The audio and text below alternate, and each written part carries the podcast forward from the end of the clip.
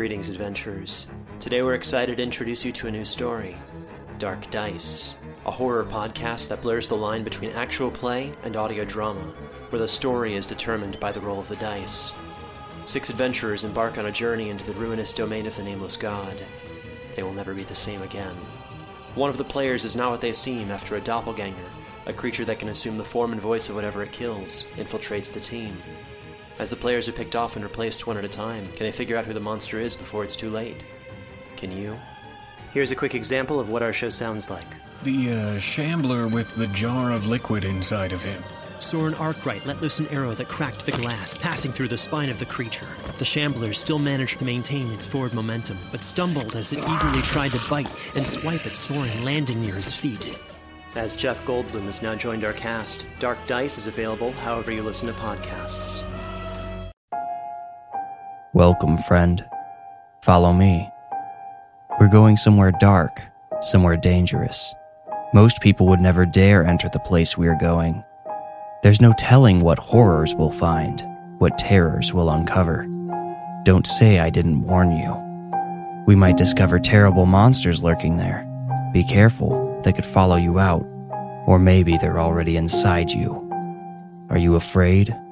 Good. Now you are ready to enter the Warning Woods. When I turned 16, I became the target of a rough crowd. There was this guy, Charlie Younger, nicknamed Little by his friends. There was Lou Watanabe, uncreatively dubbed Wannabe, and finally the unelected leader of the group, Oren Green.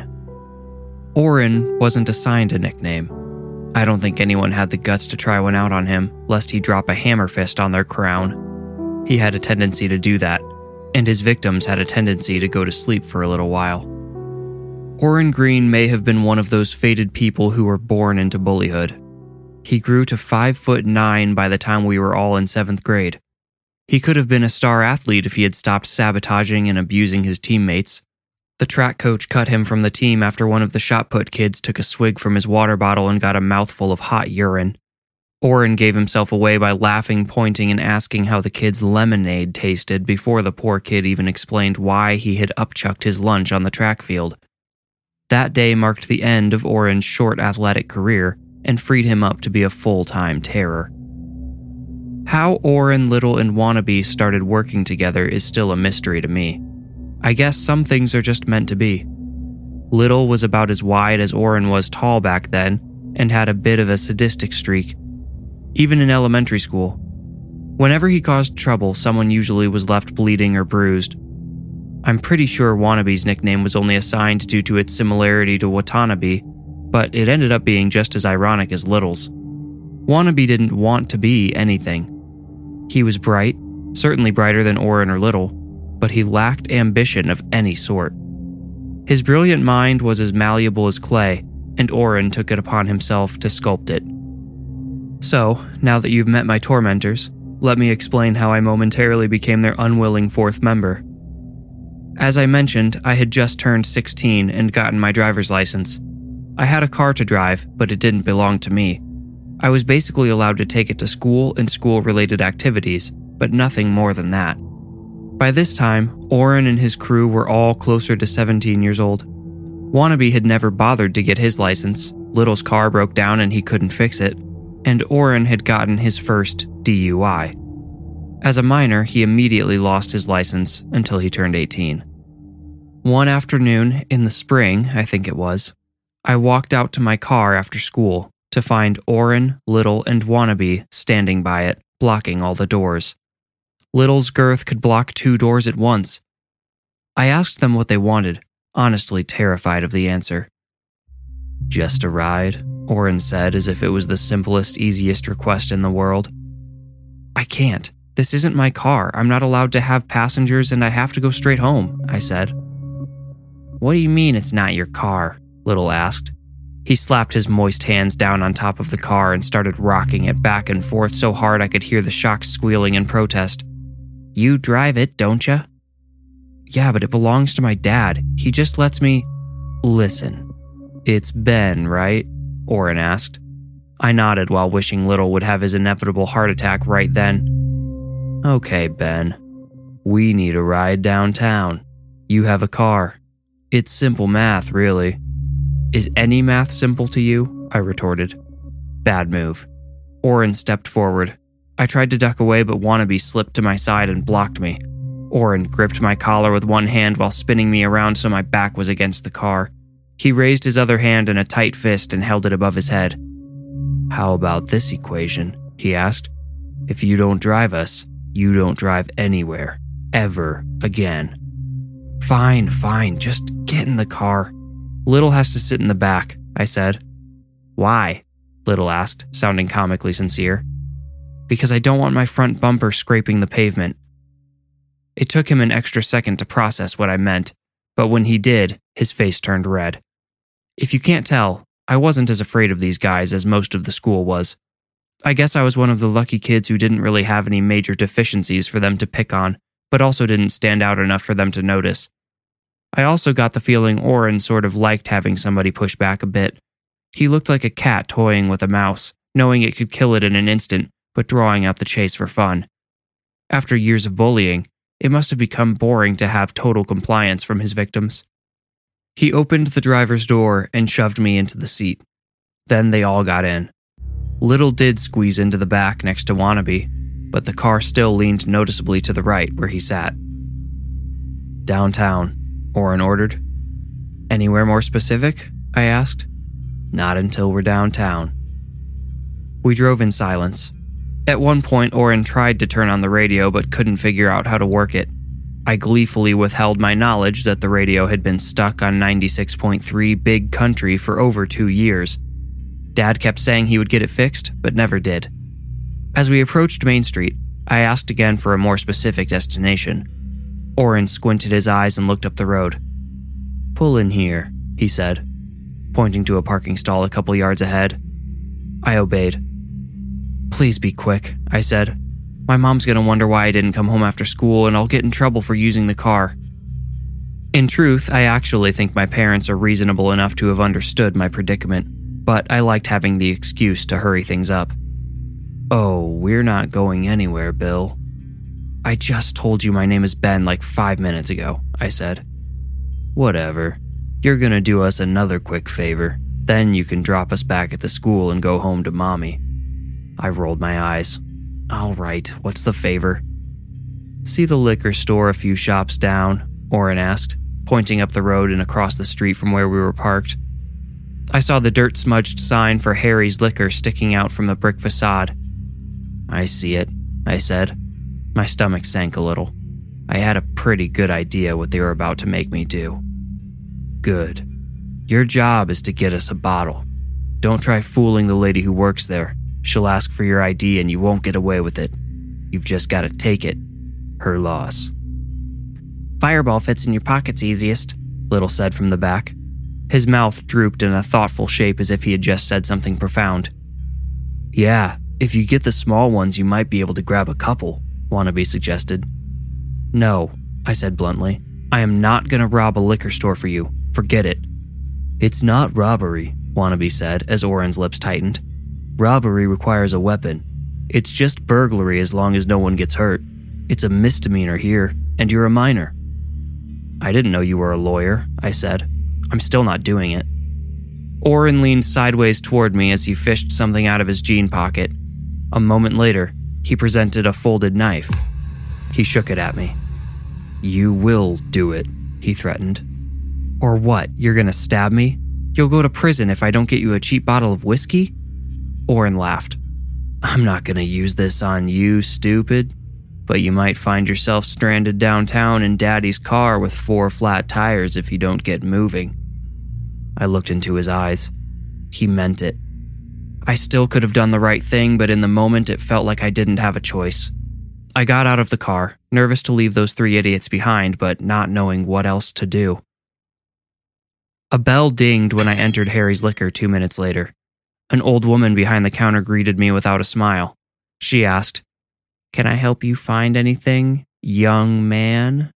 She emphasized young suspiciously. No, that's okay, I replied, trying to sound cool. I'm just going to look around. She gave me a slight nod but didn't take her eyes off me. An idea crossed my mind as I searched for the fireball. The bullies had sent me in alone, unmonitored. I wondered what would happen if I just told the old woman what was happening. Maybe she could help me out. Maybe she could call the... No, not the police, I thought. I didn't want to get the guys in that much trouble, did I? I had to stop to consider why I cared what happened to them. They'd forced me into this predicament. Shouldn't they get some justice? I found the fireball at the end of the whiskey aisle and brought a bottle to the counter. "I'm going to need to see some ID, young man," the old woman said. Her lips were cracked and bleeding in the corners. Her eyes had maybe once been blue, but now had a dull gray hue that matched her wavy hair. Thin blue veins crept out from her temples under her papery skin. I looked at the frail woman, second-guessing myself. Did I really want to rely on this poor old thing to rescue me? Yes. I pushed the bottle across the counter. "Ma'am, I'm sorry. I'm not 21, but I need to buy this. These guys wanted me to steal..." The bell rang behind me. Apparently I had taken too long. I spun around and saw Oren standing in the door holding his knife open. "Snitch!" he shouted. He took a few big steps toward me and I panicked. I grabbed the fireball off the counter and ran toward Oren, holding the bottle up for him to see. "Run!" I shouted. He spun on his heels, visibly confused. I was only a few feet away when I heard the woman screech something in a language I didn't know. Something heavy hit my back so hard I fell face down on the wooden floor. The bottle of fireball fell out of my hand. I scurried to my feet, leaving the bottle behind. "Get out!" the old woman screamed. She followed it up with another foreign outburst. My back resonated with pain. I looked for what she threw at me but didn't see anything besides my discarded bottle on the floor. As I went out the door, I turned and shouted, "I'm so sorry." From that distance, the woman's eyes looked black. Oren was also recovering. In a daze, he ran to my dad's car. I followed close behind. "Did you get it?" Little asked as I opened the driver's door. "No," I answered flatly. "He tried to rat us out," Oren reported as he got in. Wanabe's hands reached around my seat and grabbed my shirt. He yanked back, choking me with my own collar. "Leave him alone," Oren ordered to my surprise. Wanabe's grip relaxed, and I was allowed to breathe again. I drove them back to the high school parking lot. I stayed in the car while those three got out. The car must have risen 5 inches after Little finally relieved it of his burdensome weight. He and Wanabe walked away, but Oren turned and glared at me through the windshield. He pulled out his knife, unfolded it, and went around to all 4 tires, stabbing each one hard. By the time he finally walked away, my dad's car was sitting flat on the ground. I had to walk home. I told my mom I was late because my tires were slashed in the parking lot. I told her I didn't know who did it. I was in enough trouble with Oren and his boys already. I didn't need to put a bigger target on my back than I already had. Speaking of my back, it continued to hurt throughout the rest of the day. The pain leaked across my skin like ice melting and dripping streaks of frigid water in all directions. By nighttime, the pain had begun to wrap around me, creeping under my arms and all over my shoulders. I considered saying something about it to my parents, but then I would have had to tell them about the rest of what happened after school. I decided the pain would likely fade away on its own. The next morning gave me false hope. I no longer felt pain, but a dull sensation of pressure. I still didn't understand what the old woman at Harry's Liquor had done to me, but the change in sensation gave me the confidence to keep it a secret for a little longer. It only remained a secret until after track practice, though. I came off the track field and hit the showers with the rest of the team. I was the last one in the showers that day, having needed some extra time to get my shirt off.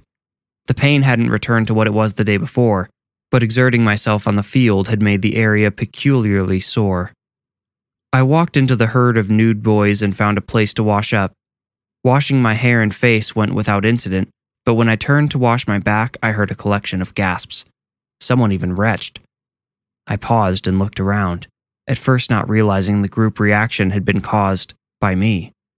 Then I noticed the eyes and fingers trained in my direction. "What is it?" I asked, calm at first. Then I saw how scared my teammates looked. More frantically, I once more asked, "What is it?" "You're back, dude," one of the guys closest to me said. "It's all... Is that an infection?" another kid asked. I backed out of the shower and reached a hand around to one of the spots that felt most sore. It was just below my neck. My damp fingers brushed along a raised, crusty ridge back there. In a near panic, I reached my other arm behind my lower back and felt there. The skin on my back felt like lava rock. Taking deep breaths, I left my gaping team in the showers and quickly put my clothes back on. I talked myself through every step to hold back my panic. Underwear, shorts, shirt, careful now, socks, shoes, get your bag out of the locker. Good practice, Ben. We'll see you tomorrow, the coach said, catching me totally off guard. I spun around and gasped. He took a step back and raised his hands. Sorry, didn't mean to scare you. No, I'm sorry, coach, I said, the words sort of spilling out of my mouth. See you tomorrow. I ran through the parking lot past my car, which was sitting flat on 4 slashed tires, and all the way home. When I got to my house, I flew through the door, kicked off my shoes, and yelled, Mom! I was prepared to tell her everything that had happened yesterday. Whatever was on my back was too serious to deal with on my own. I had no idea what that old lady could have thrown at me to cause the reaction on my skin. I planned on taking my mom there and forcing that creepy woman to explain. Mom called to me from a room in the back of the house. I started walking that way when a voice, my own voice, said, Don't show her. I stopped. The words had come from my mind, but it hadn't been me who thought them. I fought back with my own thoughts. I have to tell her. This could be something really serious. Besides, what happened yesterday wasn't my fault. It's fine, the voice that was and wasn't mine forced through. It will stay its course and fulfill its purpose. Fulfill its purpose, I thought. That sounded terrifying. I started walking towards my mom again. Suddenly, my back flared with pain. This time, it didn't feel icy. It felt like oozing magma spreading from a volcano in the middle of my spine. I clenched my teeth to keep from screaming out as I doubled over in agony. Ben, did you need something? I heard Mom call from the back room. I mustered enough strength to yell back, No, I'm fine. This was the biggest lie I had told her over the last 24 hours. And that was saying something. You will be fine, the rogue voice in my head whispered, but you cannot fight it. If you try, you die. I accepted the pain, and the acceptance seemed to make it fade. I went to my room where I lay face down on my bed with my head turned sideways so I could watch TV. A few minutes into the show, the pain receded until I forgot about it completely. During first period the next morning, the PA system dinged and the administrative assistant's nasally voice crackled through the speakers. Benjamin Holmes, please report to the nurses' station. Benjamin Holmes to the nurses' station. Thank you. Every pair of sleepy eyes in the classroom turned to me, including the teacher's.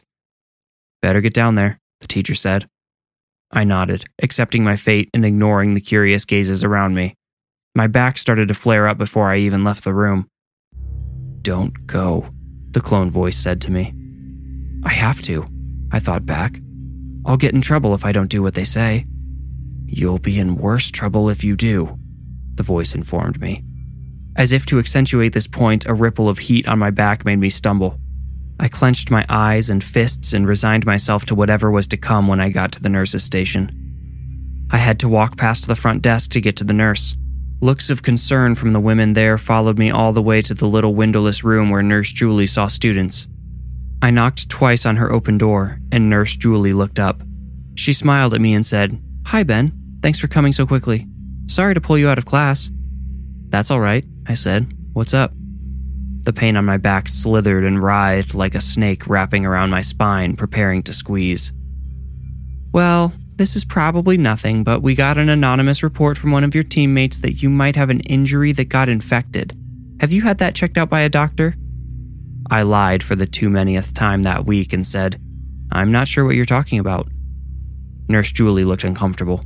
She squirmed in her chair. Listen, Ben, I'm sure your teammate is exaggerating some, but what he described sounds... Well, it sounds pretty serious, if I'm being honest. I'm worried what's on your back might be a fungal infection or a topical virus that could spread to other kids. You wouldn't want that, would you? I shook my head. I didn't think what I had under my shirt could or would spread, but I didn't know how to convince her of that. Could I see it? Julie asked. No, the rogue voice said. I was horrified to hear it actually come out of my mouth this time too, sounding exactly like me. Nurse Julie sat up straight, surprised to hear such blatant defiance. I put my hands over my ears for some reason and squeezed my own head as I turned around and backed up towards Julie. I clenched my eyes shut and held my breath. My head filled with ambient ringing, which I hoped would drown out the other voice. Julie, although I'm sure she was entirely confused, took the cue and lifted my shirt. Oh, I heard her mutter faintly over the ringing. I felt my shirt raise a little higher. Oh my God. Nurse Julie, a professional who had seen it all, couldn't even contain her shock. Ben, she said. When I didn't open my eyes or remove my hands, she gently grabbed one of my arms and pulled it away from my ear. She said my name again, firmer this time. I turned to face her. I'm not trying to scare you, but you have to get this checked out. I'll call your mom to take you to the emergency room, Nurse Julie said. Before the other voice could even say it, I said, No, I really don't think it's that big a deal. Nurse Julie's already serious face grew cold. She said, Ben, I'm sorry, but it's not really up to you at this point. You can either go home or wait for your mom here. I'm going to call her either way. The pain snake began to constrict my spine. I don't know how to get out of this, I thought to try to keep the other voice at bay. Run, it ordered. No, I thought back. My entire spine seized with pain. The snake squeezed a bit, making me want to flee but paralyzing me at the same time. I could hear the nurse frantically saying my name over and over, the sound of her chair rolling back suddenly and colliding with the counter. But the tangible world was no longer my primary reality. Now I existed in the world of pain. Everything else faded to black. Senseless silence. I woke up in the back of a rolling ambulance. It took a few seconds for me to figure that out. I had never seen the inside of an ambulance, nor had I ever blacked out before. The two novel experiences together set my mind completely off track. I couldn't feel any pain or soreness coming from my back. I couldn't feel anything there, actually. My hand flew up to my shoulder, excitedly hoping to feel nothing but my own smooth skin at the base of my neck. My heart sank when my fingers met one of the crusty roots that had taken hold there. Oh hey, you're awake, an EMT near my head said. He stepped into my view. If you feel a little disoriented, don't worry. We had to give you a low dose of ketamine to help with the pain. You were having spasms while you were unconscious. All I could say was, oh, okay. So, can you tell me anything about that infection on your back? How long have you had it? 2 days, I replied. I could tell this was not the answer he had expected. His eyes widened before he regained his professional coolness. He echoed my answer quietly while typing a note on his computer. And how's the pain normally? He asked. We went through a whole gamut of questions like this, and I answered most of them truthfully. When he asked if I was experiencing any psychological effects like hallucinations or irrational thoughts, I had to stop. I realized I hadn't heard the other voice in my head since blacking out. Hesitantly, I searched my mind for its presence, calling out for it. No reply. No, nothing like that, I answered. We reached the hospital a short time later. The EMTs wheeled me into a sterile white room where I waited alone until a doctor could come see me. My mom got there first. Showing her my back may have been the worst part of the ordeal. Her eyes welled with tears the moment she got a glimpse of my hideous growth.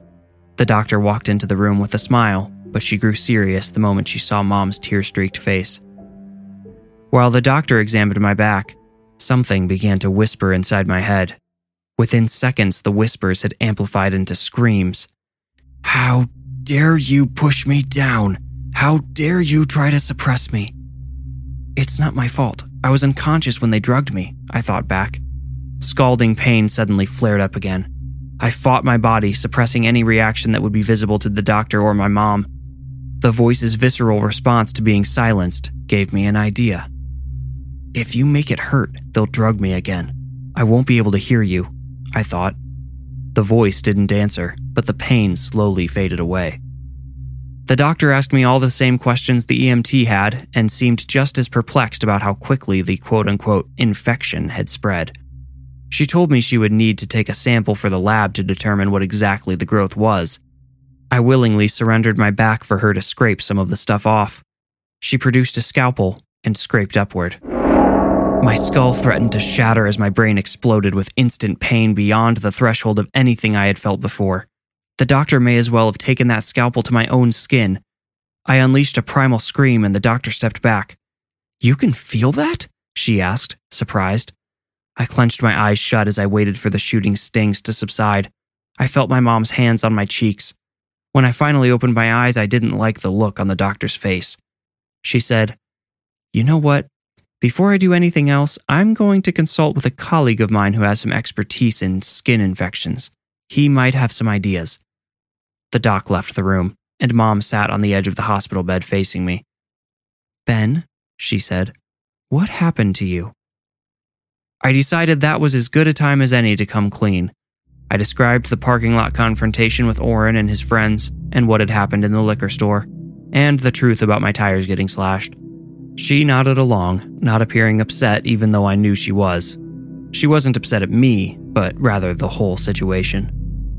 "I wish you would have told me sooner, but I can understand why you didn't," she said.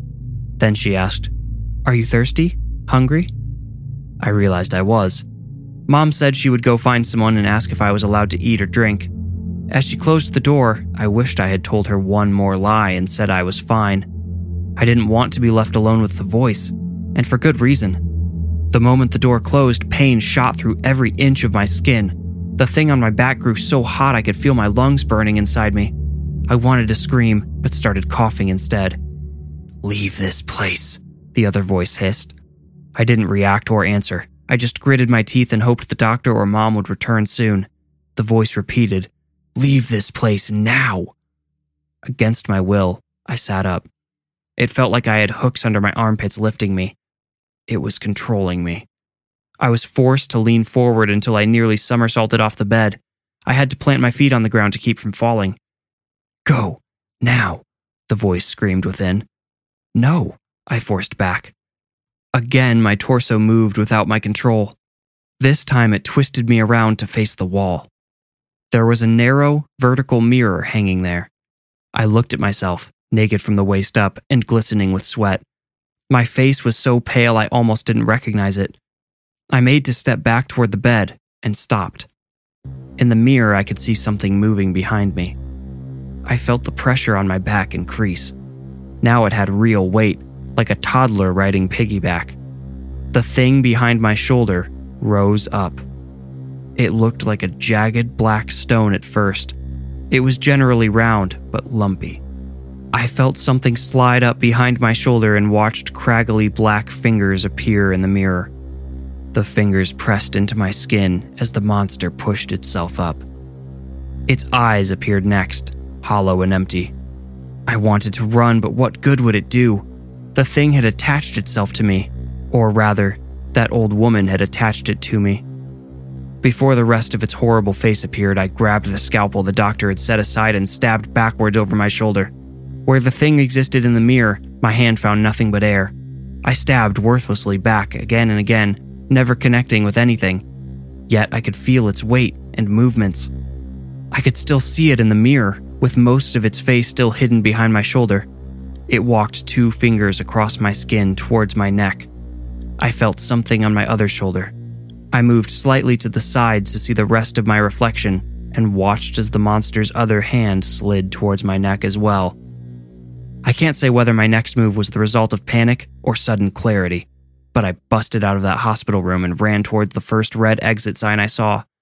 On the way, I saw a rack full of folded surgical gowns and grabbed one. I slipped it over my back to hide the ugly thing there. It slid down. There was no monster protruding from me. I knew that already, at least cerebrally, but it felt good to have physical confirmation. Two nurses looked shocked to see me sprinting down the hall.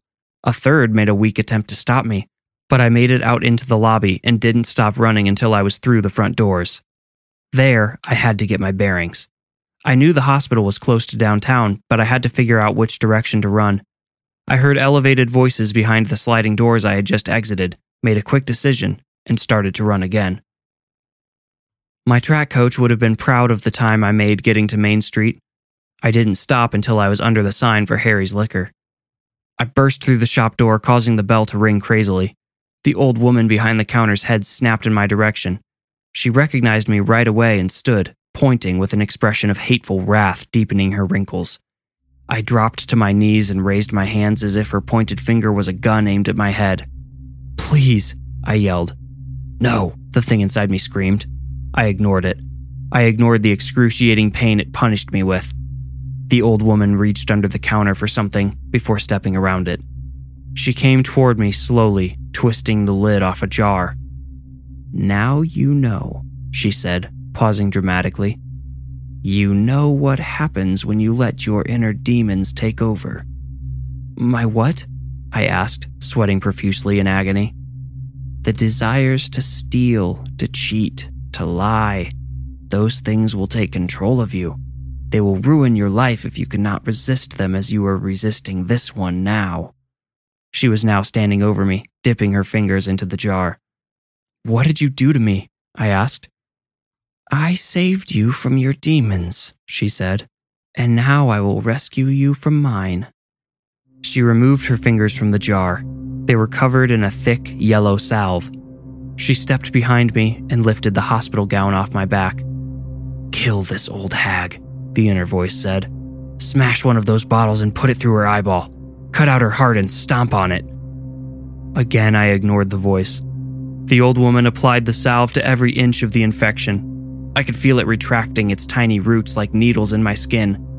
Little chunks of it landed on the floor behind me. A few hit my feet and legs on the way down. In the distance, I could hear sirens winding up. They were coming to find me. I didn't care. As the last bits of crusty parasite fell away, I didn't care about anything else at all. "I'm so sorry," I said to the woman. "I know," she said, "but not as sorry as your friend will be." "My friend?" I asked. "The other boy," she replied. "He's not my friend," I said, "but what did you do to him?" The woman dropped my gown and stepped around to face me. I stood, my legs shaking a little as my adrenaline dumped. I was scared of her answer. What had she done to Oren? "Your inner demons were weak," she said. She answered my question by implication. Oren's inner demons, I imagined, were quite strong. Powerful, evil things. Just about then, I noticed the sirens I had heard were not getting closer. They were all reaching some location in the distance before going silent. I counted 7 emergency vehicles. Later, after calling my mom to pick me up, I learned all of those emergency vehicles had been going to Oren Green's house, or what was left of it. He had stayed home from school that day, and while he had the house to himself, he burned it down. Investigators found his charred remains face down by the front door. He had tied a 50-pound kettlebell to each of his ankles before setting the fire. To this day, I wonder if Oren had set the fire to rid himself of his tormentor, or if the demon had set the fire to rid itself of him. Maybe Oren's inner demons were too tough for whatever monster the old woman had cursed him with. Maybe, rather than subduing the competition as mine had, his monster had to eliminate it.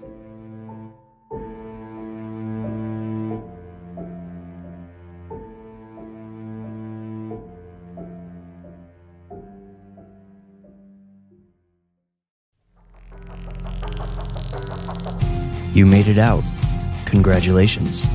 If you enjoyed the story, please rate and review this podcast wherever you like to listen. Reviews are the best way to support the podcast and help it grow. You can also become a patron at patreon.com/thewarningwoods. If you want more creepy content, including the images that accompany each story, follow me on Instagram @thewarningwoods. If you feel ready, meet me here next week for another journey into the Warning Woods. Thank you for listening.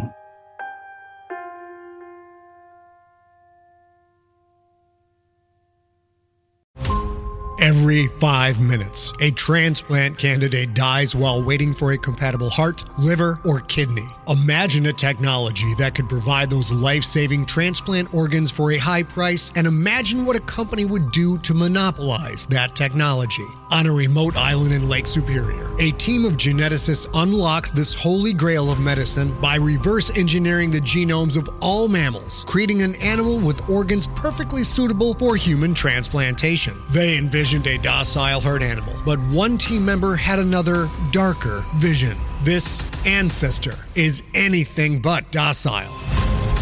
The team's work spawns something big, something evil, something very, very hungry. Ancestor is a complete serialized fiction podcast by #1 New York Times bestselling novelist Scott Sigler, with all episodes available. Binge the entire story now on Apple Podcasts, Spotify, or wherever you listen to podcasts.